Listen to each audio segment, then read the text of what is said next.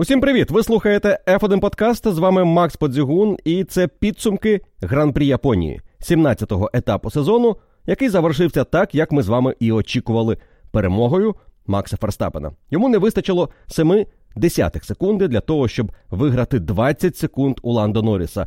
Обіцяна перевага Крістіану Хорнеру перед цим вікендом. Після того, як Сінгапур, як виявилося, був для Макса Ферстапена майже персональною образою, і всі, хто сумнівалися у тому, що команда Red Bull буде успішною надалі, тепер посоромлені. Red Bull і Ферстапен виграли абсолютно домінуючи на цьому етапі, починаючи із перших вільних заїздів, і Ферстапен допоміг команді Red Bull достроково завоювати кубок конструкторів. Але цей етап був не стільки про Red Bull і про Ферстапена, як про те, що відбувалося у нього за спиною, про протистояння команди Макларен із Мерседес та Феррарі, про внутрішньокомандні протистояння у Макларен, у Мерседес, в команді Альпін і навіть в команді Альфа Таурі, і про дивовижні пригоди Серхіо Переса. Про все це будемо говорити сьогодні у підсумках Гран-прі Японії. Поїхали!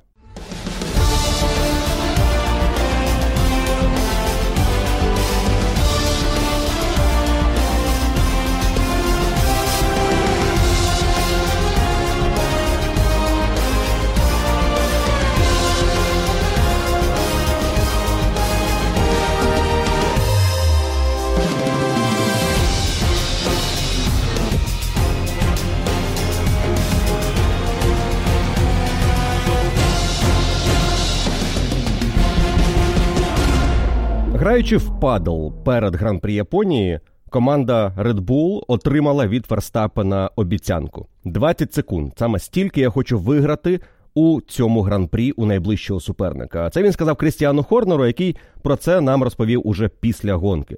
Ферстапену не вистачило 70 секунди до його обіцяної переваги. Можливо, ось ті кола сейфтікаром і забрали в нього потенційні 20 секунд переваги. Наскільки це важливо взагалі було для Ферстапена, абсолютно не важливо. Наскільки великою була перевага над найближчим суперником. Але це була заява, це була спроба ще раз показати, що не зовсім нормальним був вікенд у Сінгапурі, і не потрібно вигадувати причин, які могли стати початком кінця для команди Red Bull.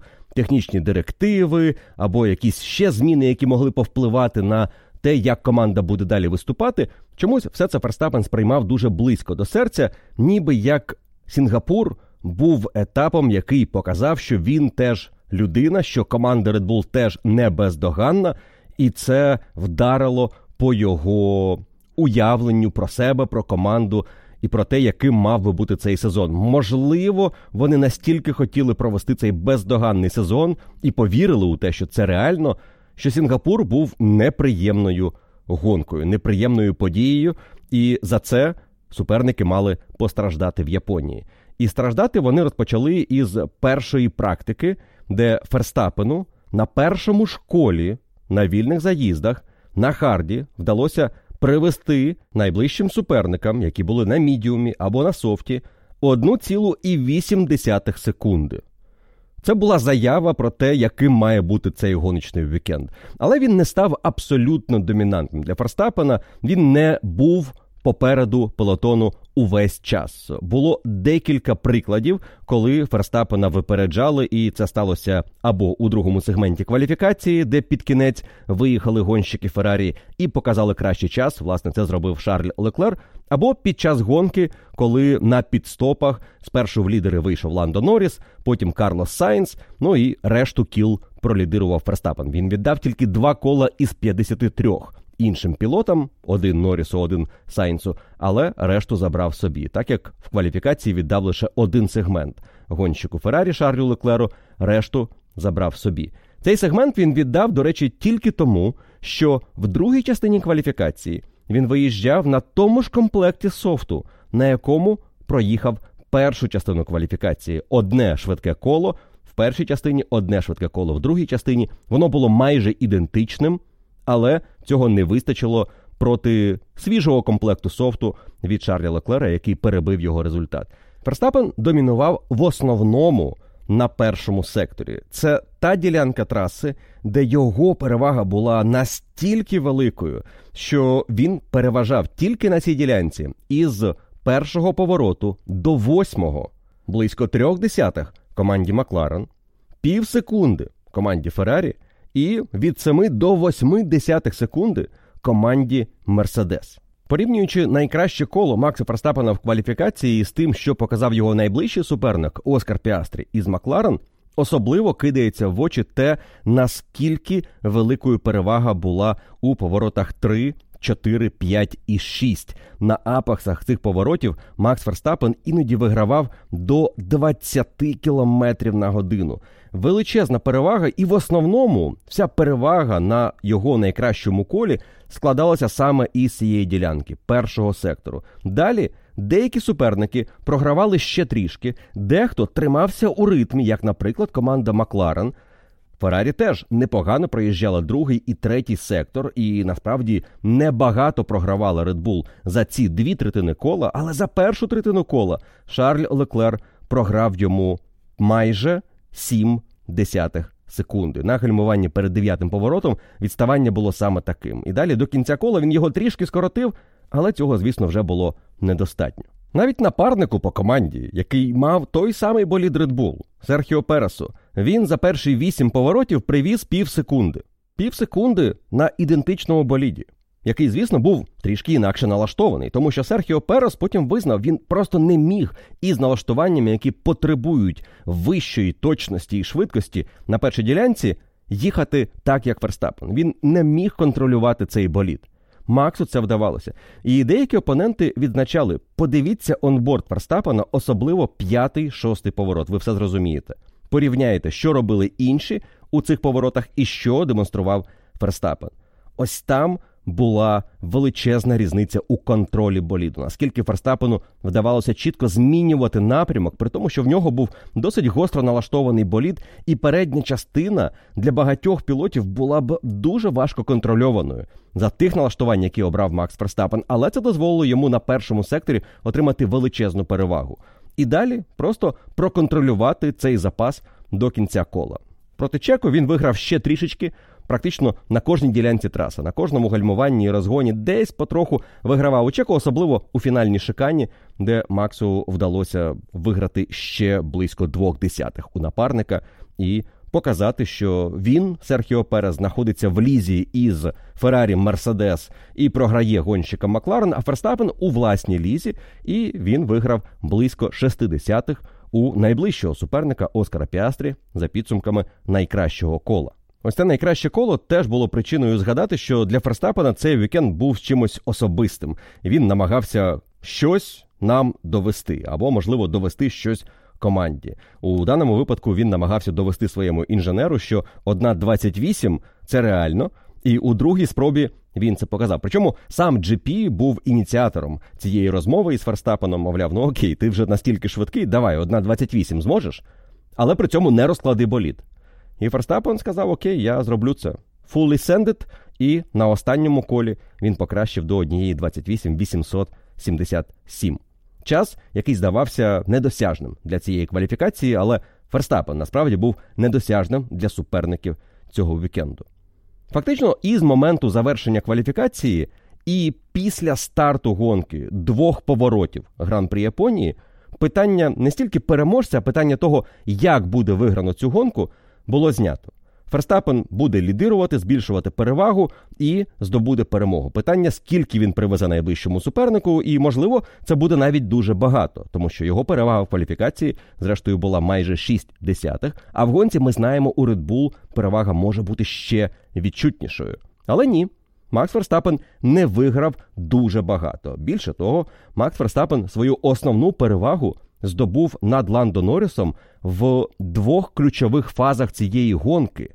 І це була фаза першого відрізку, де у Ферстапена дійсно був кращий темп на мідіумі, і Макс Ферстапен отримав невеличку допомогу, можливо, навіть не навмисну, від напарника Серхіо Переса, який у режимі віртуального сейфтікару трішки притримав Ландо Норріса. Той, щоправда, скаже після гонки, що він там втратив секунд 10-11, насправді лише 6 секунд, але вони були втрачені. Дійсно, Серхіо Перес на вже пошкодженому боліді від власних дій притримав Ландо Норріса в режимі віртуального сейфтікару і дозволив Максу збільшити перевагу із 5 секунд до 11. І далі на другому відрізку команда Макларен не одразу розібралася, що потрібно діяти чітко, попросити Оскара Піастрі, який не мав темпу Ландо Норріса у цьому гран-прі, пропустити напарника і не давати йому втрачати багато часу за собою, поки Ландо намагається не відставати від Макса Ферстапена. Навряд чи мова йшла про те, щоб нас доганяти Ферстапена, але завдання Норріса було, звісно, не відставати. Він втратив близько трьох секунд за напарником у тій боротьбі, яка не мала відбуватися, поки Оскара не попросили пропустити Ландо. І ось там 6 секунд, там ще 3 секунди маємо близько 10 секунд, які Ландо Норріс втратив не із е, власної провини, не через те, що в нього не було швидкості, а тому, що склалися так обставини. Підсумкове відставання в 19 секунд і 3 десятих означає, що реально Ландо Норріс за цю гонку міг програти Максу Ферстапену 10 секунд, можливо, трішки менше.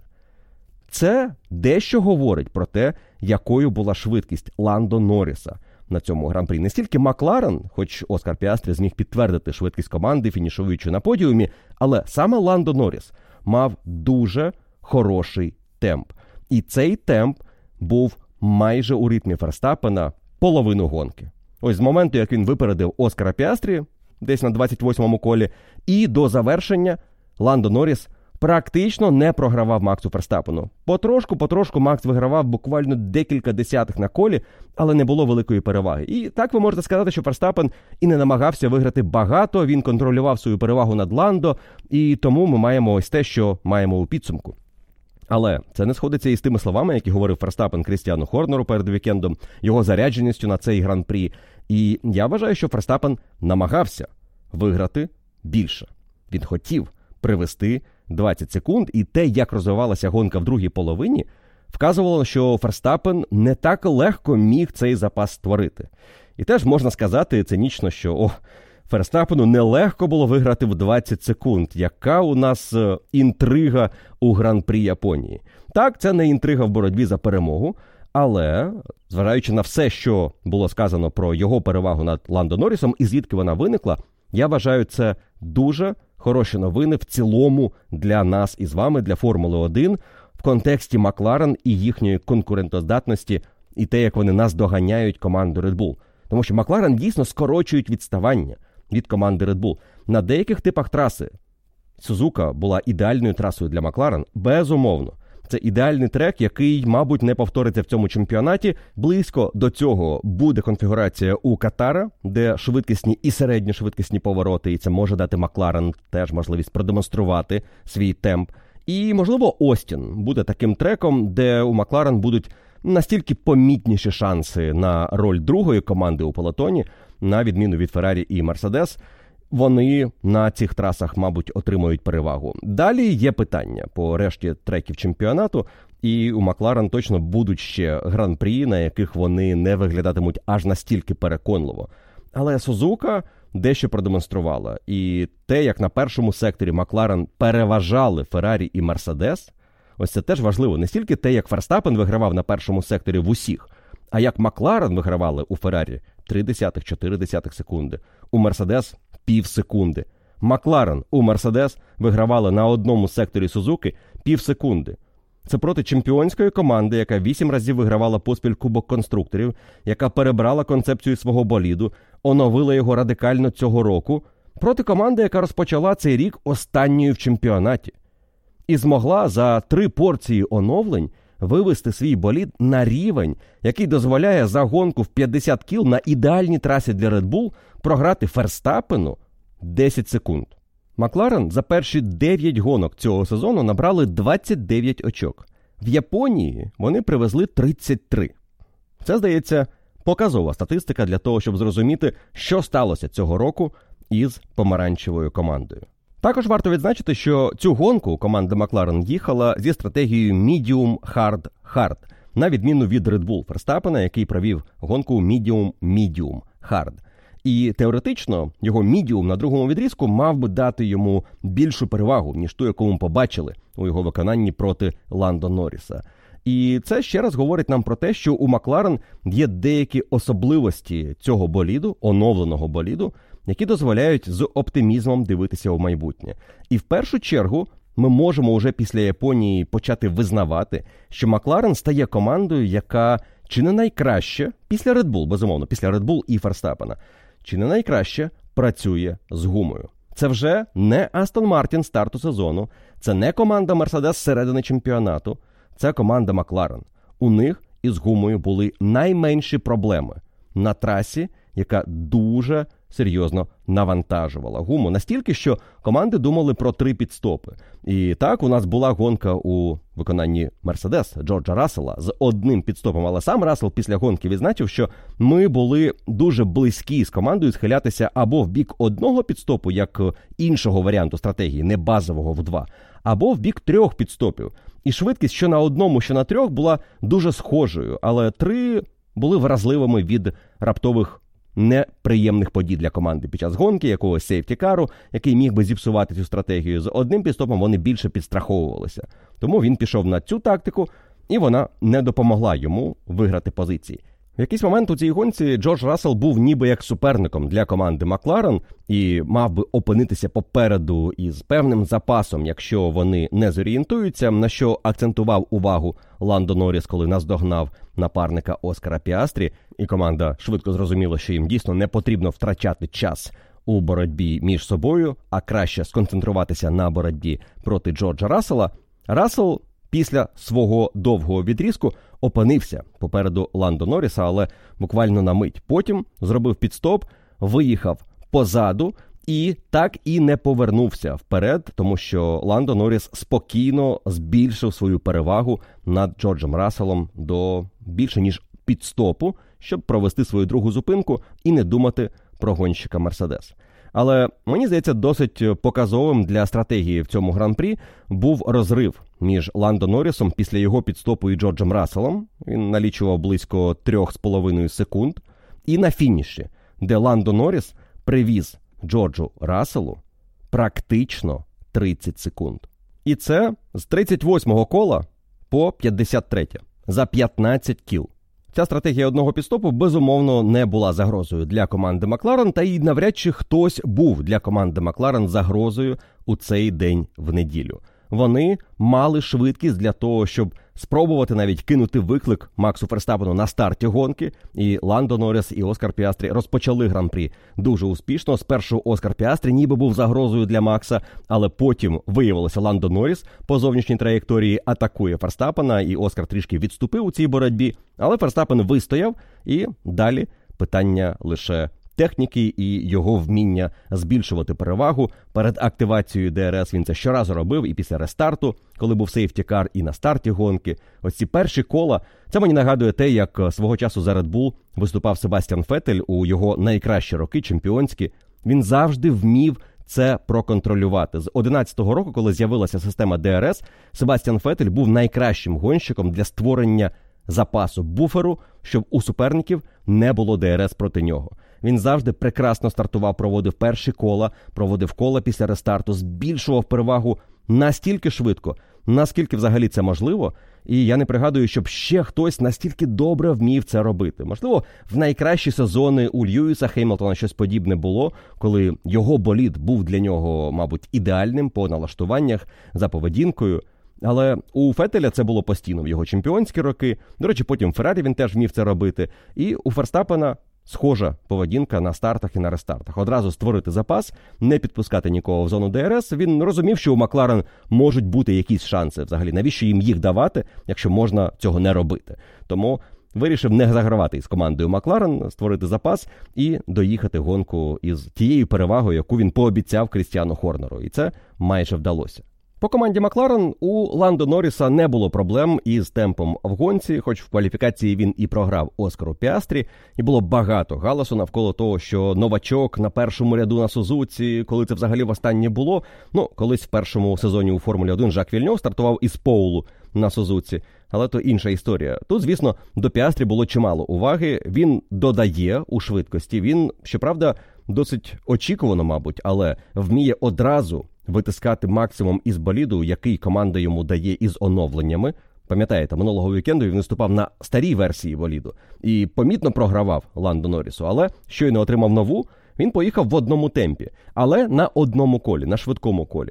В гоночному форматі у Оскара Піастрі є ще якась проблема або нерозуміння усіх нюансів, як працювати із гумою, як витискати максимум, тому що різниця між ним та Ландо Норрісом була великою, особливо на другому відрізку і на третьому, на харді. І пам'ятаєте, у нас була схожа історія і в Сільверстоуні. І здається, на гран-прі Угорщини так само. Щось є у роботі із болідом Оскара Піастрі, якому важко в дистанції гран-прі на Харді їхати у темпі Ландо Норріса. І, можливо, Норріс просто дуже намагався триматися максимально у темпі Ферстапена і викладався більше, ніж Оскар, який е, десь е, зрозумів, що він не програє позицію Леклеру і далі може доїжджати. І вище все одно команда йому навіть не дозволить піднятися, якщо він і буде швидшим за Ландо Норріса. Хоч це питання насправді чи дозволила б команда поборотися, якби у Оскара була швидкість, але цієї швидкості об'єктивно не було. І тому результат цього гран-прі максимально закономірний. Ферстапен, як у власній лізі, Норріс, як найкращий гонщик серед решти, і Піастрі як підтвердження того, що Макларен була другою за силою командою цього вікенду. Я хочу підкреслити, що тут мова йде про те, як Макларен змогли свою швидкість реалізувати на трасі, що вимагала дуже серйозної роботи із гумою, навантажувала гуму максимально, і за темпами зношення цієї гуми Макларен виглядали значно переконливіше за Феррарі і Мерседес. По другому і третьому відрізку так Ландо Норріс проходив дистанцію із темпами зношення гуми на рівні Макса Ферстапена. Він був трішечки повільніший, але значно швидший за Хемілтона і Леклера, найшвидших гонщиків із Мерседес та Феррарі. По середньому гоночному темпу, який можна порівняти між Мерседес, Феррарі і Макларен, тому що Норріс зробив два піт-стопи, Хемілтон і Леклер так само. Середній темп Льюіса Хемілтона 38,2, у Леклера 38,2, у Ландо Норріса 37,5. 7 десятих секунди. Перевага Макларен над Мерседес і Феррарі. Якщо Льюіс Хемілтон після кваліфікації відзначав, що маючи в цій фазі чемпіонату відставання в секунду від Red Bull не віщує команді Мерседес нічого хорошого на наступний сезон, і їм потрібно дуже швидко відреагувати на те, що сталося, то що вже говорити про Макларен, які ще на початку цього року секунду могли в таких умовах програвати Мерседес, але тепер випереджають їх на 7 десятих секунди за гоночним темпом. У Льюіса були обставини у цьому гран-прі, які вплинули на те, що його темп міг трішки знизитися у боротьбі, яка була протягом гран-прі Японії. Але у Шарля Леклера цієї боротьби не було. Він фактично наодинці проїхав гонку на четвертій позиції, і все одно відставання Феррарі, яка виграла гонку в Сінгапурі проти Ландо Норріса, у тому числі, було близько 7 десятих секунди з кола. Повертаючись до статистики команди Макларен на цьому гран-прі, у них четвертий другий результат в гонках у цьому чемпіонаті. Стільки ж було 17-х позицій у Ландо Норріса на початку сезону. Розумієте, який контраст? І, мабуть, дуже важливо підкреслити, що Ландо Норріс щовікенду виглядає гонщиком, який витискає із боліду максимум або приблизно максимум. Те, що ми про Ферстапена говоримо цього року, який вигравав гонки, але теж витискав абсолютно усе, що було в цьому боліді. І на фоні Серхіо Переса ми бачили, якою є ось ця перевага Ферстапена у стабільності щовікенду. І це вже не перший рік триває. По Ландо Норрісу можна сказати щось подібне.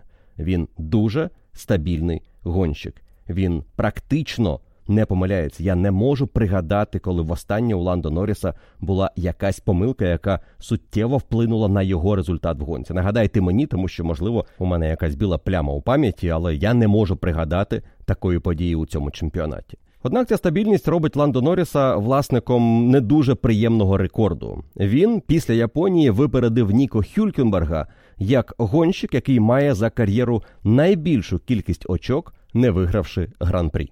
Так, у нас очки рахуються у нинішньому варіанті із 10-го року: 25 за перемогу, 18 за друге місце, плюс є спринти, плюс є очко за найшвидше коло. І раніше система була іншою, тому у цьому списку є гонщики, які могли набрати більше очок. Хоча Ніко Хюркенберг всю свою кар'єру провів у цій системі нарахування балів, і тут є справедливим порівняння між ним та Ландо Норрісом. Але Ландо свої 543 очка завоював за 98 гонок. Хюлькенберг заробив 530 за 197 гонок. Напевно, найближчим часом Ландо Норріс ще буде поповнювати кількість очок у цьому заліку і матиме рекорд надійно у власних руках.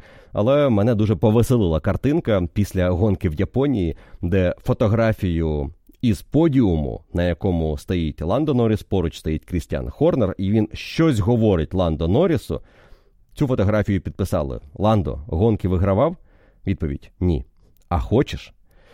Це щодо історії, ніби як Ландо Норріс може перейти в команду Red Bull за рік, два, три, але розмови йдуть, і, мабуть, Ландо Норріс дасть ще шанс команді Макларен. Він я думаю, не буде поспішати із перепідписанням контрактів. Нагадаю, що цього гоночного вікенду Макларен оновили контракт із Оскаром Піастрі. Він відсвяткував це своїм подіумом. І здається, Зак Браун в принципі дуже любить перепідписувати контракти. Це його фетіш. Але Ландо Норріс не думаю, що буде поспішати. В нього контракт до 25-го року включно, і він має подивитися на подальший прогрес Макларен у 24-му і на початку 25-го. Тому що навіть сам Ландо цей період схожий на те, що зараз відбувається в команді Макларен, можливо, трішки в іншому вимірі, але він його вже переживав, коли команда взяла різкий старт знизу вгору у сезонах 19-го, 20-го і 21-го років. І здавалося, із новим регламентом в 22-му Макларен стане силою, з якою доведеться рахуватися і Мерседес, і Редбул, і Феррарі, і усім іншим. Але цією силою Макларен почали ставати лише зараз, наприкінці 23-го року.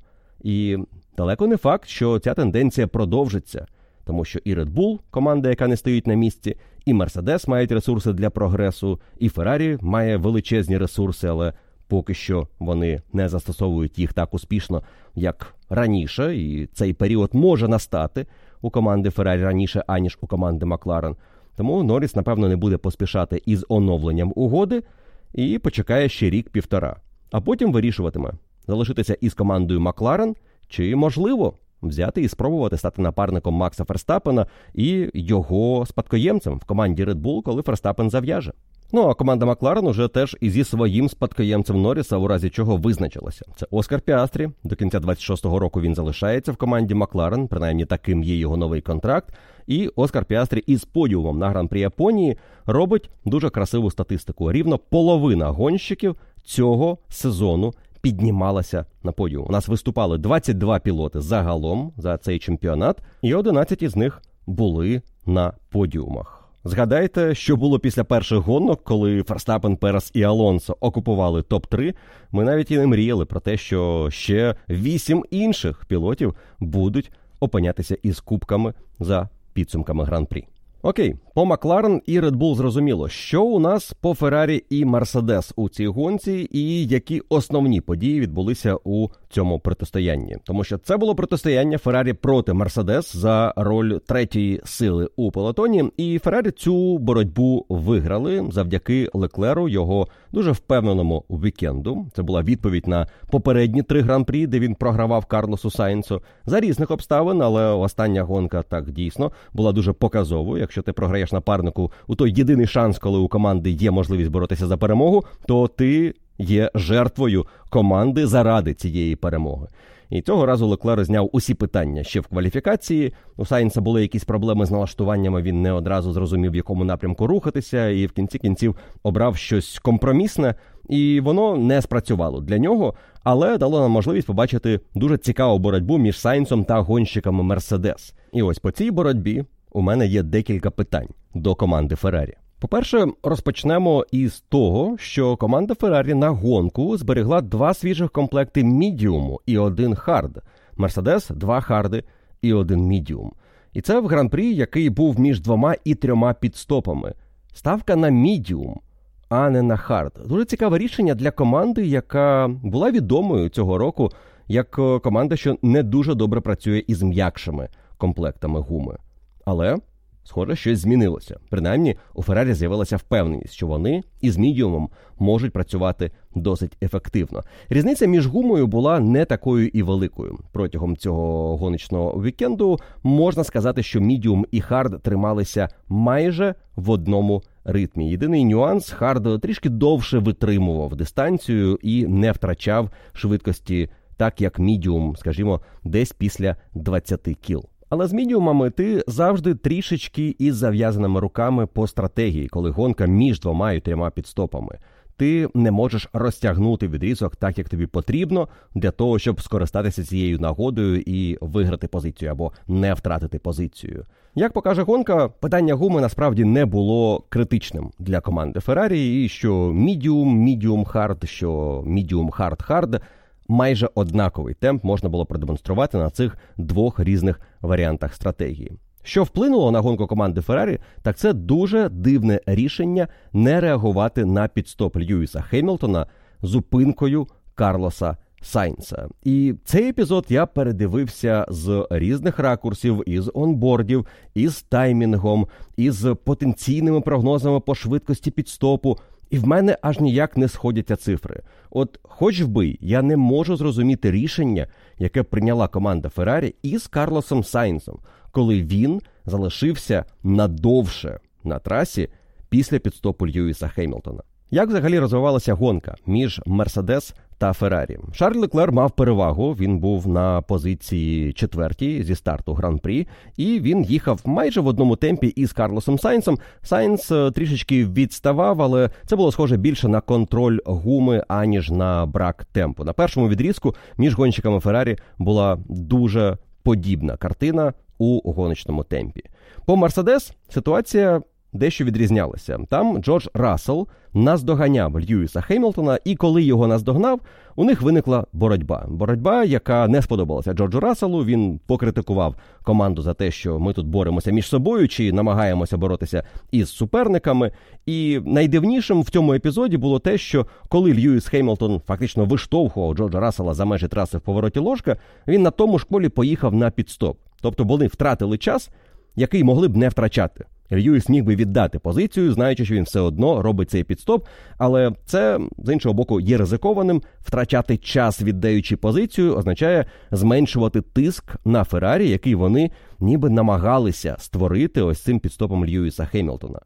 На зупинку Льюіса Хемілтона команда Феррарі відповіла своїми підстопами. Спершу Шарлі Леклера, який був попереду, далі Карлоса Сайнца. Пілоти Феррарі зберегли позиції попереду Льюіса Хемілтона. Леклер тепер мав перевагу близько трьох секунд над Сайнсом. За Сайнсом сидів Льюіс Хемілтон, і Льюіс почав відставати від Карлоса Сайнса. І в якийсь момент його відставання стабілізувалося в районі 5 секунд, і він навіть почав потроху скорочувати, але зовсім невеликими темпами. В той час як Джордж Рассел побачивши, що якщо ми будемо робити те саме, що і Льюіс Хемілтон, навряд чи це призведе до хорошого результату. Давайте спробуємо стратегію одного піт-стопу. І Рассел почав розтягувати цей відрізок і пішов на інший план на гонку. Тепер Рассел мав проїхати до 24-го кола, перевзутися в хард і на харді їхати до кінця, але спершу думати про темп, який дозволить йому мати перевагу після підстопів других для Леклера і Сайнца, яка можливо дасть йому шанс на успіх у цій боротьбі. Про Макларен у цей момент, е, звісно, теж були думки, тому що Рассел виїжджав попереду Ландо Норріса і Оскара Піастрі за певних обставин, але об'єктивно це не була та боротьба, на яку націлювалася команда Мерседес. Їм потрібно було спробувати виграти у Феррарі. І, мабуть, реальним шансом було тільки виграти обидві позиції у Карлоса Сайнца. Занадто швидким був Шарль Леклер на другому відрізку для того, щоб у Расела була можливість його притримати вже на зношеному комплекті харду. Тому у Леклера не виникло проблем із обгоном Джорджа Рассела. Він трішечки посидів за гонщиком Мерседес, але не так довго, як можливо сподівалася команда. І Рассел почав відпадати від пілота під 16 номером в бік свого напарника і Карлоса Сайнса. Ті, в свою чергу, вже зробили другий підстоп і наздоганяли Джорджа Рассела, але те, як пройшов другий підстоп для Льюіса і Карлоса, найбільша загадка цього гран-прі для мене. Що там відбулося? Давайте подивимося, але спершу відзначимо, що на цьому етапі, через те, наскільки швидко зношувалася гума, які були темпи деградації, андеркат, тобто ранній підстоп, давав велику перевагу. Велику це в районі 2 секунд. Середній показник 1,8, 2 секунди, 2,2. За ідеального сценарію, коли суперник не все зробив добре, а ти просто бездоганно, ти міг виграти 2,5 секунди за рахунок раннього підстопу. Окей, за абсолютно ідеального сценарію ти міг виграти 3 секунди у свого суперника за рахунок раннього піт-стопу. Піт-стопи у Феррарі і Мерседес до цієї боротьби Сайнса і Хемілтона уже були. І на першому піт-стопі Карлос Сайнс втратив відносно Льюіса Хемілтона 1,1 секунди.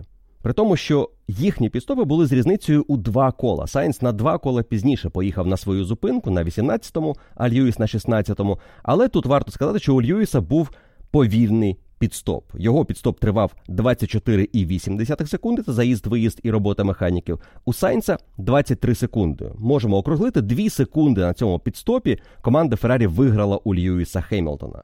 Але не забувайте, що Сайнс провів на два кола більше на старому комплекті гуми, коли Льюіс уже був на трасі і їхав у темпі свіжого комплекту харду. І це дало йому велику перевагу.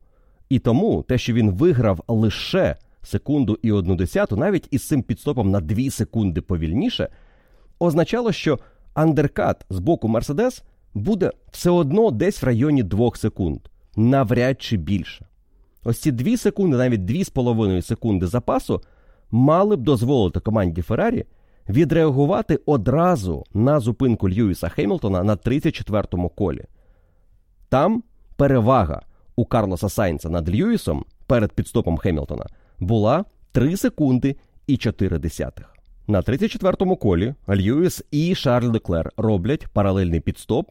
Льюіс повертається на трасу, і загалом цей підстоп проходить краще. Не бездоганно. Цей підстоп триває у Льюіса 23 секунди і 6 десятих. Знову ж таки, у Леклера підстоп був швидший 22,9. Перший підстоп у Сайнса був 23,0. Тому у Льюіса не було все добре на підстопі, і загроза андеркату від того була тільки меншою. Але у цей момент дуже цікавий радіообмін відбувається між Сайнсом та його інженером, який десь посередині кола говорить: якщо Льюіс виконує проти нас андеркат, я хочу залишитися на трасі надовше. І команда йому під кінець кола підтверджує, що цей андеркат виконано. І Льюіс Хемілтон виграє позицію, якщо Сайнс одразу поїде на піт-стоп. І Сайнс вирішує залишитися. Як на мене, це схоже на ситуацію, коли ти дуже хочеш чогось, щоб щось сталося, і усі факти підганяєш під цю подію. Тому що об'єктивні факти піт-стопу Льюіса Хемілтона і того, скільки він вигравав у Карлоса Сайнса, не дають сказати нам, що андеркат було виконано. І ось чому. Піт-стоп Льюіса Хемілтона на 34-му колі. Попереднє коло він проїжджає у темпі 38,3. Заїжджаючи в бокси, його результат 40,8. І виїжджаючи з боксів, результат на колі 55,7. Карлос Сайнс на 38-му колі за 4 кола після піт-стопу Хемілтона виконує свою зупинку. Вже на зношенішому комплекті гуми, заїжджаючи в бокси. І проїжджаючи попереднє коло, ми маємо показники Сайнца 39,1 на 37-му колі перед підстопом, 38 коло 41,4, заїжджаючи в бокси, і коло виїзду 56,1. Тож, на колі заїзду в бокси Хеймлтон виграє у Сайнца 7 десятих. На підстопі виграє у нього 6 десятих. На колі виїзду виграє у нього пів секунди. Загалом менше двох секунд було виграно за ситуації, коли Сайнц навіть у менш вигідних для себе умовах робить підстоп ще пізніше. Що вже говорити про зупинку одразу на 35-му колі.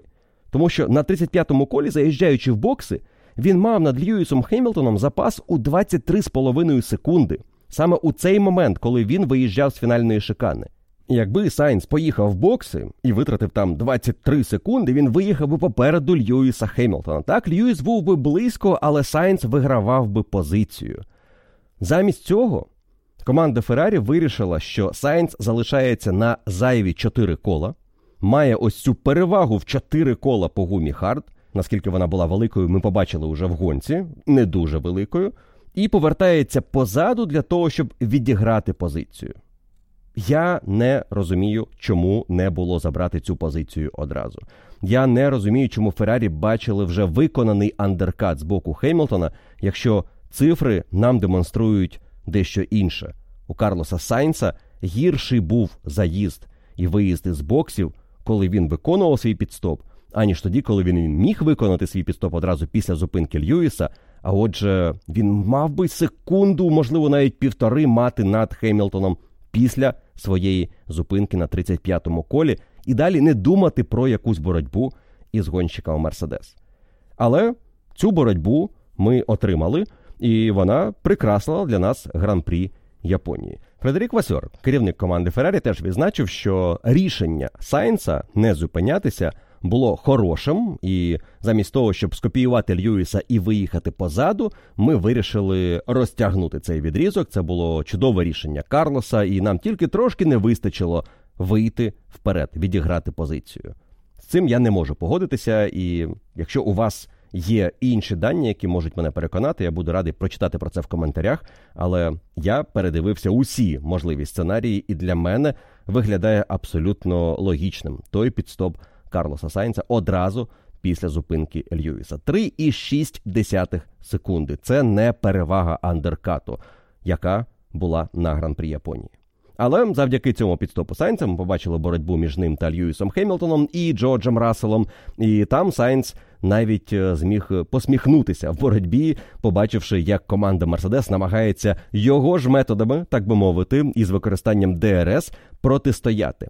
І у цьому протистоянні в мене вже є питання до команди Мерседес, і можливо, те, що вони зробили, не було оптимальним.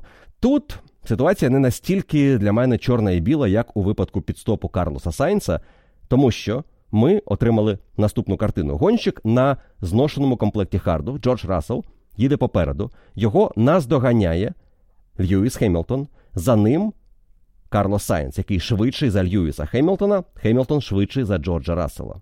Перевага Сайнса проти Льюіса Хемілтона на останніх колах не була гігантською. Коли він виїхав після піт-стопу на першому колі, спільному 40-му, чистому колі Сайнса і, звісно, Льюіса Хемілтона, між ними була одна секунда. На наступному колі 9 десятих. На наступному знову 9 десятих, але далі пів секунди, пів секунди, і ось з 45-го кола розпочинається боротьба. Хемілтон за Расселом, Сайнс за Хемілтоном.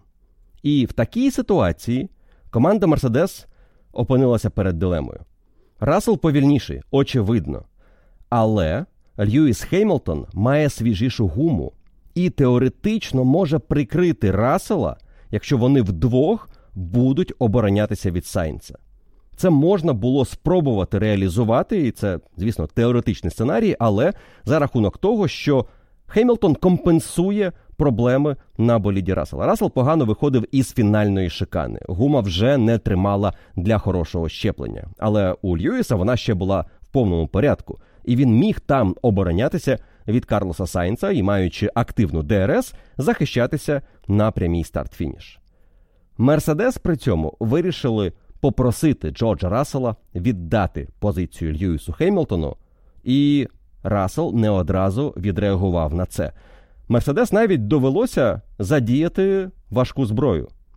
Тото Вольф, який не був на командному містку, він з дому дивився гран-прі, але мав зв'язок із командою, вийшов на радіозв'язок із пілотом і сказав йому: Джордж, віддай позицію, це наказ.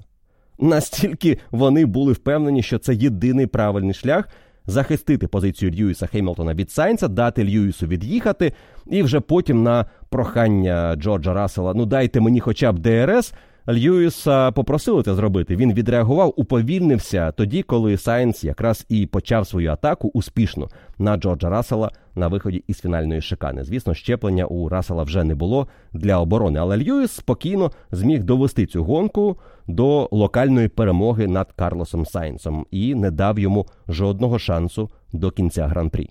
Після гонки Сайнс каже, що він сміявся, коли бачив, як гонщики Мерседес намагаються повторити його трюк із ДРС. На Сузуці це складніше ніж у Сінгапурі. Але і сам Льюіс Хемілтон після гонки відзначив, що це було дивне рішення. Я, звісно, уповільнився тоді, дав Джорджу ДРС, але це тільки призвело до гірших наслідків для мене, тому що Сайнс миттєво пройшов Джорджа і одразу опинився на хвості у Льюіса. І так і доїхав до кінця, створюючи тиск, але у Льюіса не було проблем із обороною проти Феррарі.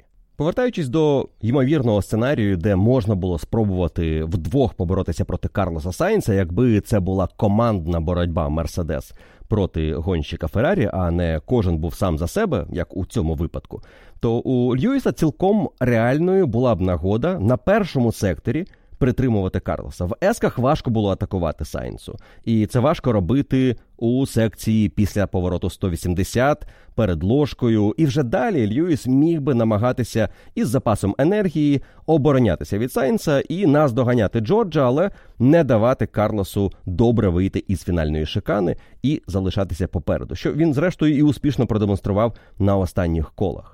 Сценарій непростий, і так можна на папері, не маючи конкретного гоночного досвіду в болідах Формули 1 на такому рівні, розписувати, як можна було оборонятися. Не факт, що воно б спрацювало. Але для команди Мерседес є ж і інший вимір цієї боротьби. Це боротьба із Феррарі за друге місце у Кубку конструкторів. І тут очки дуже важливі. Вони підпускають команду Феррарі. В останніх гонках Феррарі набирає більше. І за того сценарію, який ми мали на фініші, результат Рассел, Хеймлтон, Сайнс давав Мерседес однакову кількість очок із Феррарі за цей вікенд. Леклер, Рассел, Хеймлтон, Сайнс. Але ми отримали Леклер, Хеймлтон, Сайнс, Рассел. І команда Феррарі відіграла очки. І навіть цих невелика кількість 4 очка все одно достатньо для того, щоб Скудерія Феррарі створювала ще більше тиск на Мерседес в наступних гонках. Хто не створює тиск на Мерседес і на Феррарі в останніх гонках, так це команда Астон Мартін і Фернандо Алонсо, якого на гран-прі Японії кинули до левів. Він пояснював після гонки цей радіообмін, і потрібно уточнити дійсно, що малося на увазі. Але Алонсо у своєму стилі після гонки сказав, що це завжди історія Формула One Management. Вони виривають із контексту якийсь радіообмін, пускають в ефір, і я виглядаю як якийсь навіжений, який кричить на команду, якому все не подобається. Але це було зовсім не так. Ну, ми з вами чули, якою тональністю Алонсо спілкувався із своїм інженером, особливо коли він застряг за Естебаном Оконом і просив: ну придумай хоча б щось, зроби щось, ти ж бачиш, я не можу його пройти. Ну а щодо того, як його кинули до левів, історія досить проста. Алонсо стартував у нас на софті. І для Алонсо перший відрізок мав би бути коротшим. Але маючи попереду Мерседес і Феррарі, які зробили ставку на іншу гуму, Алонсо таким чином міг стимулювати суперників піти на ранній піт-стоп, особливо Феррарі, для яких це могло бути проблемою. Чому? Тому що Феррарі мала два мідіуми і один хард на гонку. І Алонсо, який прекрасно стартував і опинився на шостій позиції, із цим раннім підстопом дійсно був потенційною проблемою для Феррарі. Але для Алонсо цей підстоп мав би бути бездоганним з точки зору таймінгу повернення на трасу. Він не мав би втрачати у трафіку. Інакше який сенс робити підстопи і опинитися за болідами, які ти не можеш випередити? Адже із максималкою у Астон Мартін була проблема. І ми це бачили по боротьбі із Альпін, коли Алонсо не вдавалося пройти Естебана Окона. І Алонсо після підстопу на 11-му колі опинився за Албаном, Оконом, Гаслі. Це була реакція команди на підстоп Юкі Цуноди, який міг виконати андеркат. І Алонсо був дуже здивований цій стратегії. Саме тому він критикував рішення команди, що вони реагують на підстоп циноди, але у них теж було бачення, де вони опиняються після зупинки в боксах, і бути загонщиками Альфа Таурі вони не хотіли. Вони опинилися загонщиками Альпін, але Фернандо Алонсо, зрештою, цю боротьбу виграв, і тому вже в післягоночному інтерв'ю він трішки м'якше говорив про те, як він реагував на рішення команди. і, Мовляв, так мене в деякі моменти дуже непокоїть те, що відбувається, але хто у нас не нервує в такій стресовій ситуації. Проте ми все зробили у підсумку правильно, виграли нашу боротьбу. Восьме місце це було максимум для нас у цьому гран-прі, і у мене немає проблем із командою. Але у мене є питання до того, чому ми так рано зупинилися. Лише 4 очка команди Астон Мартін на цьому етапі означають, що за останні гонки, вже декілька гонок, ми беремо в розрахунок, звісно, подіум на етапі в Нідерландах, де Алонсо привіз команді 19. Але 2 очка Італія, 0 очок Сінгапур, 4 очка Японія, 6 за 3 гран-прі. В той час як Макларен за ці 3 гран-прі набрали 28 Італія, Сінгапур і 33 Японія. 61 очко. Тобто за останні три гонки Макларен виграли у Астон Мартін 55 очок. А відставання після Японії від Астон Мартін 49. А попереду ще 6 гран-прі і 3 спринти. І ситуація в команді Астон Мартін не виглядає радісною. Вони можуть, причому реально можуть цього року втратити четверту позицію у Кубку конструкторів, попри старт, який обіцяв нам боротьбу за друге місце із командою Мерседес. Якщо у Макларен неймовірний прогрес цього року, то Астон Мартін після дуже завищених очікувань демонструє один із найбільших регресів. Я згадував про це після кваліфікації. Скажу ще раз: Найшвидше коло в кваліфікації Фернандо Алонсо було повільнішим ніж найшвидше коло Фетеля минулого року в сухій кваліфікації на Сузуці. І це при тому, що в першій половині чемпіонату майже в усіх гран-прі Астон Мартін були болідом, який відіграв у самого себе найбільше часу в порівнянні із 22-м роком. Тепер ми опинилися в ситуації, коли нинішній Астон повільніший за минулорічний. І команда продовжує виступати одним болідом. Строл вже чотири гонки не може фінішувати в очках. Він навіть не може фінішувати. І цього разу були якісь проблеми із заднім крилом, яке почало чи то відпадати, чи то вібрувати. І команда з міркувань безпеки покликала гонщика завершити гран-прі достроково. Але один Фернандо Алонсо проти двох Піастрі та Норріса виглядає як не зовсім рівний бій. Ми згадували про протистояння в команді Макларен невеличке, коли Оскару Піастрі вдалося за рахунок віртуального сейфтікару виграти позицію у Ландо Норріса, але Ландо швидко цю позицію повернув. І та напруга, яка виникла, не тривала довго. У нас була напруга у протистоянні гонщиків Мерседес, коли Рассел наздоганяв Льюіса перед його першим підстопом, і потім наприкінці, коли вони намагалися якось встояти у боротьбі з Карлосом Сайнсом. Були ще дві команди, де саме протистояння напарників е, створило головну інтригу для цих команд, і, можливо, не зовсім позитивно для кожної із них. Почнемо, мабуть, із найменшої напруги із цих двох це команда Альфа Таурі, яка на цьому етапі. Отримала новини про те, що Цунода і Рікардо будуть її гонщиками у 24-му році. Лоусон залишився без місця в команді, хоч напевно і не розраховував так, щоб це дійсно сталося. Але Лоусон не зміг потрапити в топ-10 в кваліфікації, хоч був близький до цього. Цунода це зробив. На старті гонки Ліам Лоусон пройшов Юкі Цуноду і на першому відрізку залишався попереду. Далі події були наступними. Цунода робить ранній підстоп, реагуючи на зупинку Ленса Строла, і випереджає за рахунок андеркату Ліама Лоусона. У команді в цей час немає розмов про те, що один може бути швидшим, його потрібно вивести вперед. Лоусон був швидшим за Юкі на другому відрізку. Але все, що інженер міг сказати Лоусону, давай спробуємо пройти його ще раз. І Лоусон намагався. Він тримався за Юкі настільки близько, наскільки можна, але все, що він сказав після кількох спроб, що обганяти неможливо. Він так і не пройшов Юкі на другому відрізку. Але після того, як Юкі отримав шанс на ранній підстоп на першому відрізку, Лоусон на другому теж отримав у відповідь можливість зупинитися раніше і вже своїм андеркатом проходить Юкі Цуноду. І на фінальному відрізку уже Цунода наздоганяє Ліама Лоусона, але не може його пройти на фініші і завершує гонку 12-тим. У післягоночному інтерв'ю Юкі звучав розчаровано. До речі, навіть і після завершення гонки по радіо, все, що він сказав команді, good race. Все далі без коментарів. Він виглядав гонщиком, який роздратований, що сталося саме так, і йому не дали вийти вперед, хоч він був швидшим.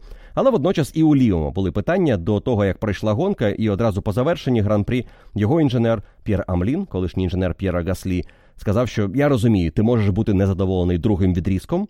Якщо ти так скажеш, то я тебе цілком зрозумію, але ми, напевно, витисли максимум цього разу, і в тебе був хороший старт. Нарешті.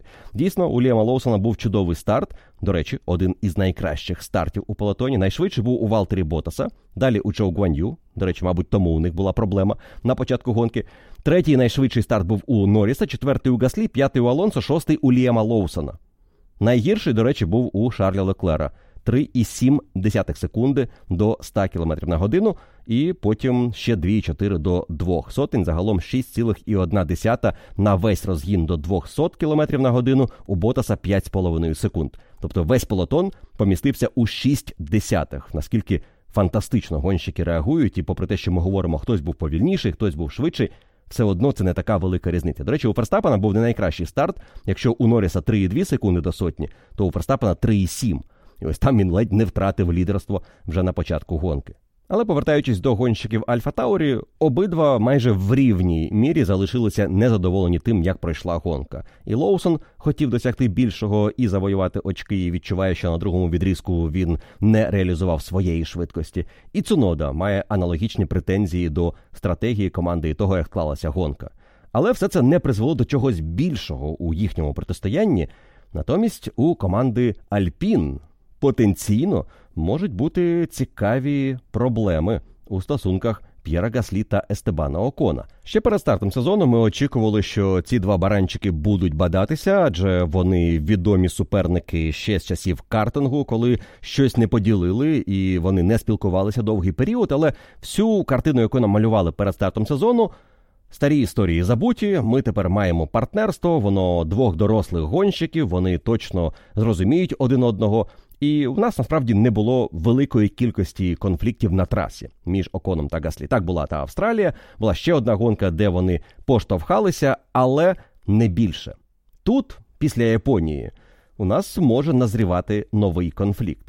Що сталося у протистоянні цих двох гонщиків? По-перше, у Окона був прокол на першому колі, і він поїхав на дуже ранній піт-стоп і фактично проїхав гонку з одним піт-стопом. Хард на першому відрізку з 1 по 28 коло, і Хард на другому відрізку з 28 по 53 коло. Через це Естебан Окон ніби як виконав андеркат проти П'єра Гаслі. Коли той поїхав на піт-стоп, він опинився за Естебаном Оконом, і після другого підстопу Гаслі, наздоганяючи Окона, пройшов його. Пройшов, тому що команда сказала Окону пропустити П'єра Гаслі. При цьому інформація, яку отримав Окон, відрізнялася від того, що сказали П'єру Гаслі. Якщо Окону сказали, що Гаслі вийде вперед, щоб поборотися із Фернандо Алонсо, і якщо він не пройде Алонсо, він поверне позицію, то Гаслі про повернення позиції сказали лише на передостанньому колі.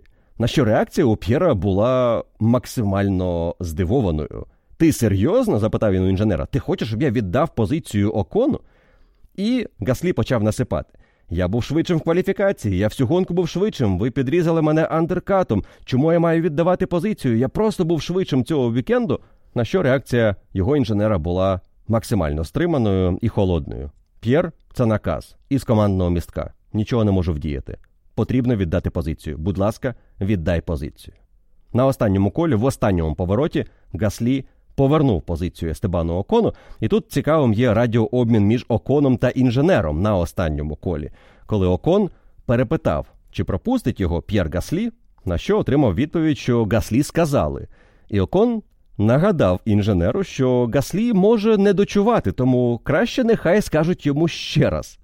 Гаслі, звісно, пропустив Естебана Окона і був лютий у кокпіті. Він бив кермо, він розмахував різними жестами, не конкретно в бік напарника або команди. Він просто максимально вивільняв негативну енергію. І дуже смішно було прочитати після гонки прес-реліз команди, в якому цитата Гаслі звучала наступним чином. З мого боку, я відчуваю, що це була позитивна гонка, дуже хороший відрізок на мідіумі і на харді. Це дозволило нам поборотися за очки. Зрештою, подвійні очки для команди це дуже важливий результат. максимально не те, що хотів би сказати П'єр Гаслі, і в деяких інтерв'ю, звісно, він сказав, що він розчарований, він не розуміє, що сталося, і чому команда попросила його пропустити окона. Але ми всередині розберемося і будемо знати відповідь на це запитання. Окон у своїх інтерв'ю розказав досить зверхньо, що мені смішно взагалі бачити таку реакцію П'єра Гаслі.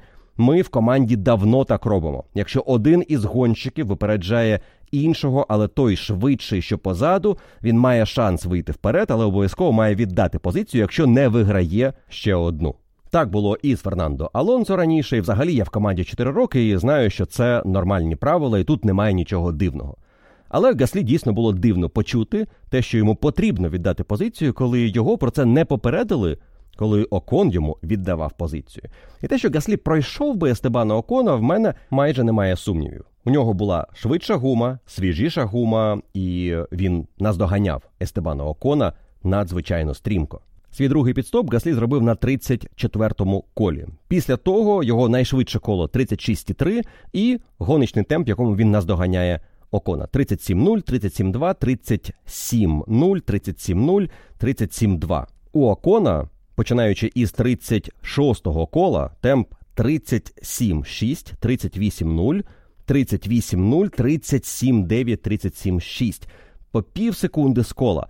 Можливо, не така велика перевага, щоб одразу пройти суперника.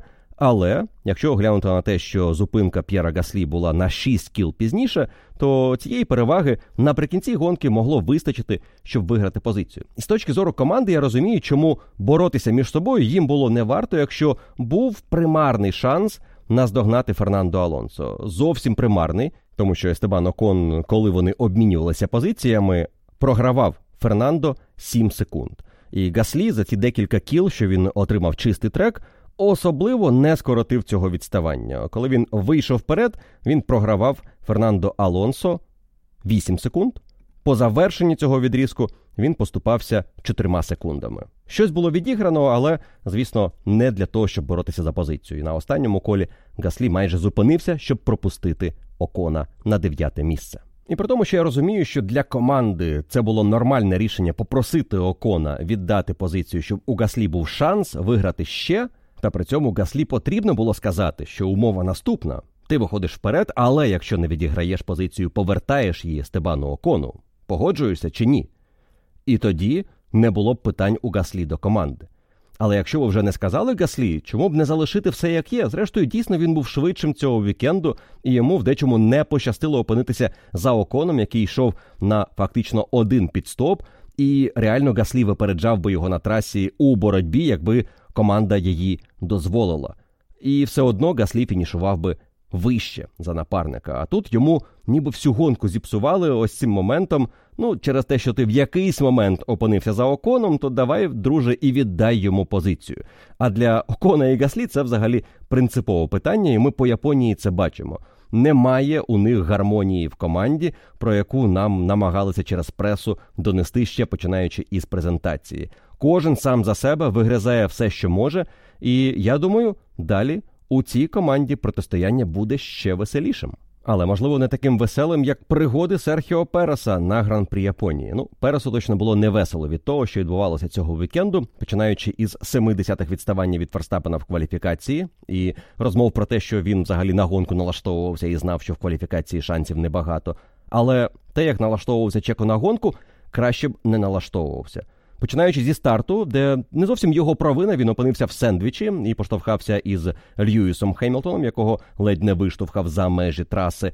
Але потім у Серхіо Переса було два епізоди, за які він отримав штрафи. Перший із них під сейфтікаром. Він якимось дивом випередив Фернандо Алонсо, заїжджаючи на пітлейн. І зробив це під сейфтікаром, там ще де не можна було випереджати опонента, просто ніби недбалість і 5 секунд, два штрафні бали в суперліцензію, і Серхіо Перес змушений відбувати штраф. Чеко зробив це на підстопі, але невдовзі у нього виникло протистояння із Кевіном Магнусоном, і Кевіна Магнусона він буквально вибив у повороті 180. Серхіо Перес у боротьбі з суперниками, особливо які не мають бути суперниками, для Чеко діє аж занадто агресивно. Ніби розуміючи, що вони будуть його пропускати, тому що він на Red Bull, і він має вийти вперед в будь-якому разі, навіщо оборонятися. Але в кожному із останніх трьох епізодів за ці два гран-прі із Цунодою на старті в Сінгапурі, потім наприкінці гонки в Сінгапурі із Албаном, і тепер із Кевіном Магнусоном, Серхіо Перес діяв дуже оптимістично і атакував здалеку, не маючи права розраховувати на простір всередині повороту, і фактично вибивав своїх суперників. За другий контакт проти Кевіна він теж отримав штраф. 5 секунд і ще 2 бали у суперліцензію. Загалом, до речі, у Серхіо Переса цих балів уже 7 за 12-місячний період. 2 жовтня 23-го року, тобто до гран-прі Катару, цих балів стане знову 5, тому що 2 згорають із попереднього порушення рівно рік тому. Але наступне згорання один бал аж 17 вересня 24-го. Тобто дві третини майже наступного чемпіонату Серхіо проведе із п'ятьма штрафними балами і спробує не набрати ще сім до дискваліфікації. Чеко не грубий гонщик, і команда Red Bull навіть вихваляла його здібності відігравати позиції після невдалих кваліфікацій, але останнім часом щось у боротьбі колесо в колесо він припускається дивних помилок. Але цього не робить команда Red Bull, яка дуже чітко зорієнтувалася після другого штрафу Чеко. Ось ті 5 секунд, які він мав відстояти після контакту із Кевіном Магнусоном, Чеко не відстояв, тому що зійшов. Команда побачила проблеми з болідом, сам Перес говорив, що болід не керований, і він завершив гонку достроково. В цей момент спортивний директор команди Red Bull Джонатан Вітлі був на зв'язку із стюардами і уточнив: Дивіться, ми маємо штраф. Якщо ми не відбудемо штраф, ми знаємо, що гонщик може отримати плюс три позиції на старті наступної гонки. А що, якщо ми повернемо пілота в цю гонку і відбудемо штраф, це зарахується? І Фіа не побачили чогось, що в регламенті забороняє команді це зробити. Тому команда Red Bull повернула Серхіо Переса за кермо. Вони чекали довго на можливість виїхати на трасу, щоб, не дай Боже, якось не завадити Ферстапену. Про це сказав Хельмут Марко після гонки, що ми намагалися в найбільш безпечний для нас момент випустити Серхіо Переса, відбути його штраф. Тож він повернувся на трасу, зробив підстоп. Зупинився, відстояв 5 секунд, йому замінили софт на софт. Він поїхав на ще одне коло, і його попросили остаточно завершити цю гонку. Трішки комічна ситуація, але таким чином Red Bull уникли покарання для Переса на етапі у Катарі. Можливо, це правило потрібно змінити. І якщо гонщик сходить, то він не має права повернутися відбути штраф, тому що це нонсенс. Він отримав штраф за щось, що можливо призвело навіть до цього сходу. Він зіпсував гонку іншому пілоту, і він відбув штраф у тому гран-прі, який він уже завершив. Трішки груба аналогія, але це ніби як дати пробити 11-метровий по завершенні футбольного матчу. На рахунок це вже не вплине, але пенальті ви отримали, ну пробивайте. Ну, можливо, трішки іншу аналогію потрібно з червоною карткою вже після матчу. Але ви зрозуміли, що відбути штраф там, де ти вже не учасник, дуже дивно. Це можливо виправлять в спортивному регламенті на майбутній сезон. А можливо, з наступного гоночного вікенду ходять чутки, що Фіа вивчає це питання. До речі, повернення Серхіо Переса ледь не змусило Шарля Леклера повірити, що у нього подіум, тому що коли Чеко повільно повертався в бокси і Шарль проїжджав повз нього. Він подумав, що це Ферстапен, у якого проблеми, і тому він третій, попереду два Макларени.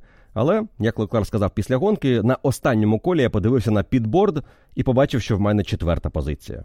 Макс Ферстапен на гран-прі Японії двічі зрівнявся із Хуаном Мануелем Фанхіо за кількістю поулів, тепер у них по 29, і за кількістю хет-триків. Поул перемога найшвидше коло по 9. Далі Ферстапену потрібно завоювати титул на наступному гран-прі, і для цього йому навіть не потрібно стартувати в гонці. Достатньо не програти 5 очок Серхіо Пересу під час спринту. Макс виграє у Серхіо Переса 177 очок після гонки в Японії. Максимум, який можна набрати за останні 6 гонок 180. Це означає, що Ферстапену навіть немає потреби вигравати спринт, щоб бути чемпіоном. Йому достатньо, щоб Серхіо Перес не набрав більше 5 очок за нього. Якщо Серхіо Перес не фінішує в топ-3 під час спринту, Макс Ферстапен чемпіон.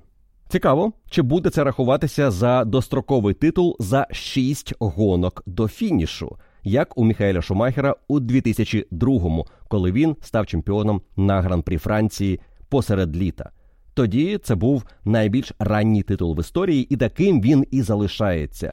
Ферстапен має шанс зрівнятися із цим показником, якщо, звісно, рахувати те, що він може бути чемпіоном ще до старту гонки, але під час вікенду гран-прі Катару, тобто за 5 гран-прі до фінішу, але за 6 гонок до кінця сезону. Тож це святкування відкладається на Катар, а поки що Red Bull мають шанс відсвяткувати свій шостий кубок конструкторів.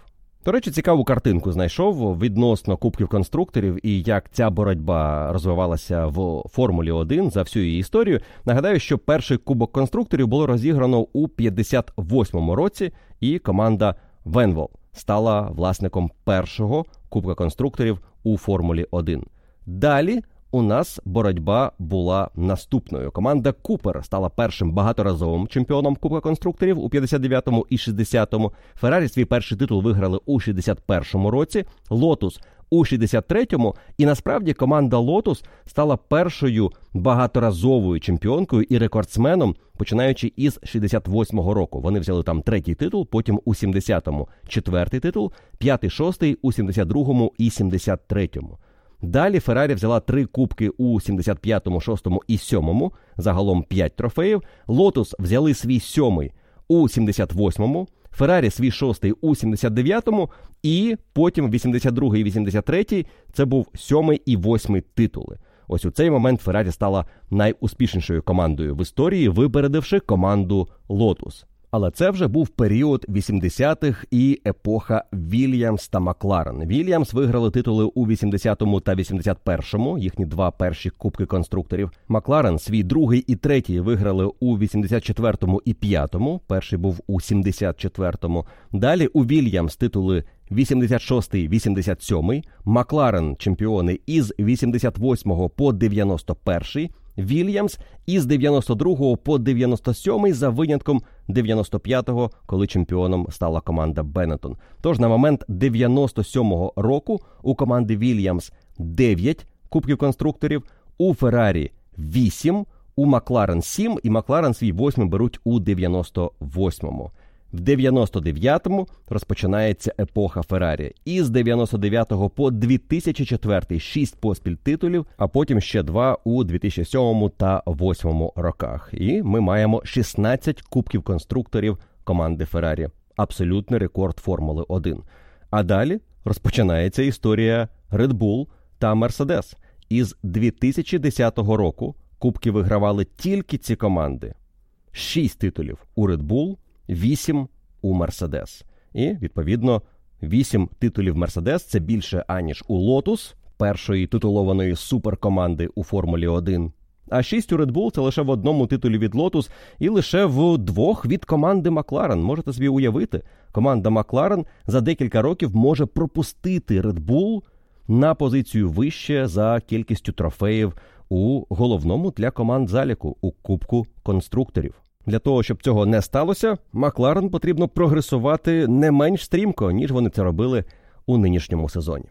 Що ж, таким був для мене гран-прі Японії. Теми, які запам'яталися, про які хотілося вам розповісти.